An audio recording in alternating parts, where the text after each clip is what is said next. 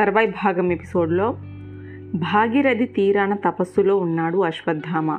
కళ్ళు మూసుకొని ఉన్నాడు. అతని కవ్వించాడు భీముడు. యుద్ధానికి రా రమ్మని పిలిచాడు. భీముని మాటలు వినవస్తున్న వినవ వినిపించినట్టుగా పట్టించుకోలేదు అశ్వత్థామ. రెచ్చగొట్టాడు భీముడు. పదే పదే యుద్ధానికి పిలిచాడు. ఏకాగ్రతగా భంగం కలిగించింది. కళ్ళు తెరిచాడు అశ్వత్థామ. భీమునితో పాటు కృష్ణ అర్జునులు ధర్మరాజు కూడా కనిపించారు అతనికి. బాధ అనిపించింది. కళ్ళు మూసుకున్నంతలోనే రాత్రి జరిగిన సంఘటనలు ఒక్కొక్కటి గుర్తుకొచ్చాయి తప్పు చేశాననిపించింది అతనికి. కళ్ళు చెమర్చాయి. నిన్నే నీకే చెబుతుంది. బ్రాహ్మణ ధామ అశ్వత్థామ రారా యుద్ధానికి పెద్దగా భీముని గొంతు వినవిచ్చింది. అంత బాధలోనే కోపం వచ్చింది అశ్వత్థామకు మహాశస్త్రవేత్తలంతా ముందు నిల్చున్నారు. అయినా తప్పదిక అనుకున్నాడు. చేత్తో తడిమి చూశాడు. ముళ్ళ తీగ దొరికింది. దాని నుదుటి దగ్గర పెట్టుకున్నాడు. బ్రహ్మ శిరనామ శ్రమాన్ని స్మరించాడు. అష్టదేవతను ముళ్ళ తీగ మీదకి ఆహ్వానించాడు. ముళ్ళ తీగను బ్రహ్మశిర నామశ్రామము చేసి ఆ పండవ మాగుగాక అన్నాడు అశ్వత్థామ. అస్త్రాన్ని ప్రయోగించాడు. ఎగసిపడుతున్న మంటలను బ్రహ్మశిరము బయలుదేరింది. అంతెత్తున మంటలతో దూసుకోవస్తున్న ఆ అస్త్రాన్ని చూసి అర్జునునితో కృష్ణుడిలా అన్నాడు. చూశావుగా బ్రహ్మ శిరోనామకాస్త్రాన్ని దాన్ని ప్రతిఘటి ఘటించడం ఎవరి వల్ల కాదు ఏ అస్త్రం వల్ల కాదు అంటే పాండవులంతా మసికాక తప్పదా? భయపడ్డాడు అర్జునుడు. మిమ్మల్ని మీరు కాపాడుకోవాలంటే ఒకటే దారి అన్నాడు కృష్ణుడు. చెప్పు బావా తొందరగా అదేదో చెప్పు. బ్రహ్మశిరాన్ని బ్రహ్మశిరమే ఎదుర్కోగలదు. అందుకని నువ్వు కూడా బ్రహ్మశిర నామకాస్త్రాన్ని ప్రయోగించు. ఒకదాన్నొకటి రెండు ఢీకొని నాశనమవుతాయి. అప్పుడు మీ పాండవులకు ప్రమాదం ఉండదు అన్నాడు కృష్ణుడు. అన్నదే ఆలస్యము. అర్జునుడు బాణాన్ని సంధించాడు. ద్రోణాచార్యునికి మనసులో నమస్కరించాడు. మంత్రోచ్చారణ చేసి అస్త్రదేవతను బాణం మీదకి ఆహ్వానించాడు. బ్రహ్మశిర నామకాశ్రము రూపొందించింది. దీనివల్ల అశ్వత్థాముకు ఎలాంటి ఆపద కలగకూడదు. మా అన్న తమ్ములకి శుభం కలగాలి. అంతేకాదు దీంతో అశ్వత్థామ ఆశ్రము శాంతించాలి అన్నాడు అర్జునుడు. ప్రయోగించాడు దాన్ని. బ్రహ్మ శిర శిరనామకాస్త్రాలు రెండు మంటల్ని ఎగజిమ్ముతూ ఒకదానిని ఒకటి ఢీకొన్నాయి అవి అలా ఢీకొనడంతో ప్రకృతి లయ తప్పింది. సముద్రాలు ఉప్పొంగాయి.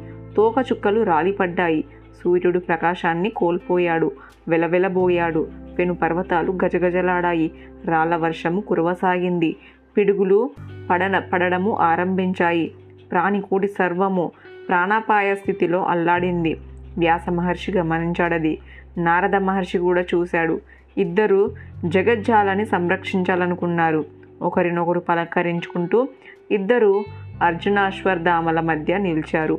మహావీరులారా మహాశాస్త్రవేత్తలరైన మిందుకు ఇంతకుముందు మనుషులపై ఈ బ్రహ్మశిర నామకాస్త్రాన్ని ప్రయోగించారా? లేదే అలాంటప్పుడు మీరు ప్రయోగించడంలో ధర్మం ఏదైనా ఉందా? న్యాయం ఉందా ఆలోచించండి అన్నారు. మహర్షులిద్దరికి నమస్కరించారు అర్జునుడు.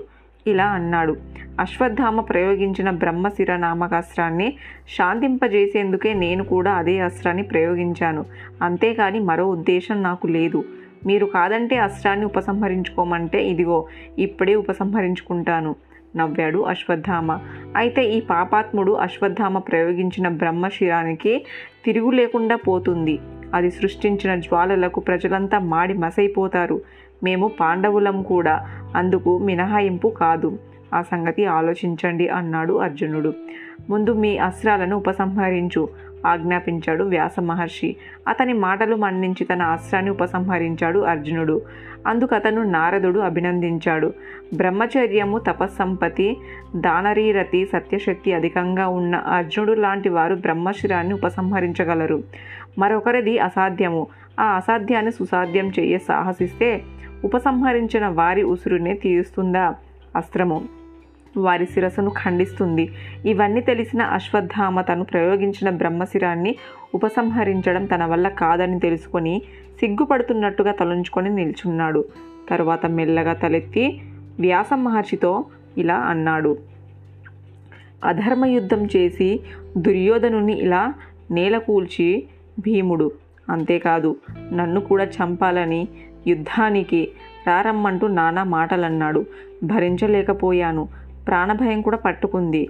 వీటన్నిటిని వల్ల ముందు వెనకలు ఆలోచించకుండా బ్రహ్మశిరాన్ని ప్రయోగించాను. దీంతో పాండవులు సంతానం సమస్తము సర్వనాశనమవుతుంది. చేసింది పాపమే కానీ తప్పదు. నాకింతకంటే మరో గత్యంతరము లేదు. అశ్వత్థామను జాలిగా చూశాడు వ్యాసుడు. ఇలా అన్నాడు తన్ని అపాండవ మౌగాక అంటూ నువ్వు అస్త్రాన్ని ప్రయోగించిన నీ నాశనాన్ని కోరుకోలేదు అర్జునుడు. నీ క్షేమాన్ని కోరుకున్నాడు. పైగా నీ అస్త్రోపశాంతి కోసమే తను బ్రహ్మశిరాన్ని ప్రయోగించాడు. ఉపసంహరించమంటే క్షణాల్లో ఉపసంహరించాడు. అలాంటి వాణ్ణి ఎదుర్కోవడము నీ వల్లవుతుందా? అర్జునుని నేలకూల్చడము నీ తరం కాదా కాదశ్వత్థామ నీ తరం కాదు. అర్జునుని అస్త్రంతో నీ బ్రహ్మశిరము ఉపశమిస్తుంది. అందులో అనుమానం లేదు. అయితే బ్రహ్మశిరాన్ని మానవులపై ప్రయోగించిన వారికే అయినా శుభం కలగదు. అంతా అశుభమే జరుగుతుంది.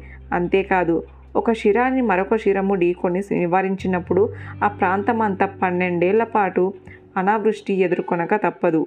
వీటన్నిటిని దృష్టిలో పెట్టుకునే నీకు చెబుతున్నాను. యావత్ శక్తి ఉపయోగించి ఏదో విధంగా నువ్వు ప్రయోగించిన అస్త్రాన్ని నువ్వే ఉపసంహరించు.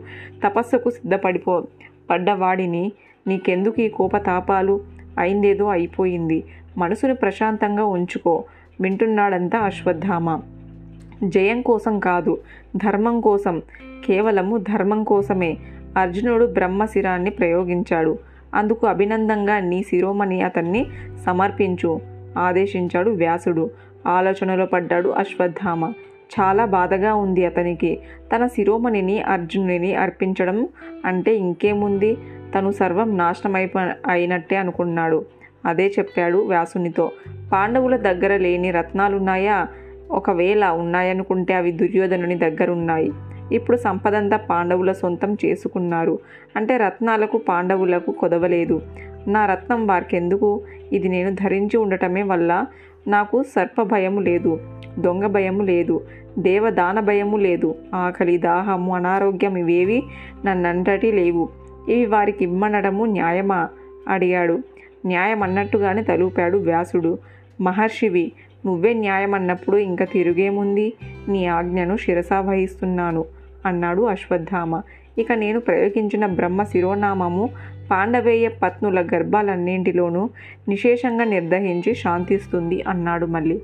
సరే నువ్వు కోరుకున్నట్టుగానే జరుగుతుంది. పాండవేయ పత్నులు గర్భాలే నిర్దహమవుతాయి అన్నాడు వ్యాసుడు. అతని ఉద్దేశము పాండునందులకి గృహిణులకే అది పరిమితం అనుకున్నాడు అయితే అశ్వత్థామ కోరిక అది కాదు. పాండవేయ పత్నులంటే వారి వంశీయులు రాణిలందరికీ అది వర్తిస్తుంది. అయితే ఆ మాటను వ్యాసుడు ముందుంచలేదు అశ్వత్థామ. దాన్ని గ్రహించాడు కృష్ణుడు. కోపంగా అశ్వత్థామను చూశాడు. తర్వాయి భాగం నెక్స్ట్ ఎపిసోడ్ ఉందాము.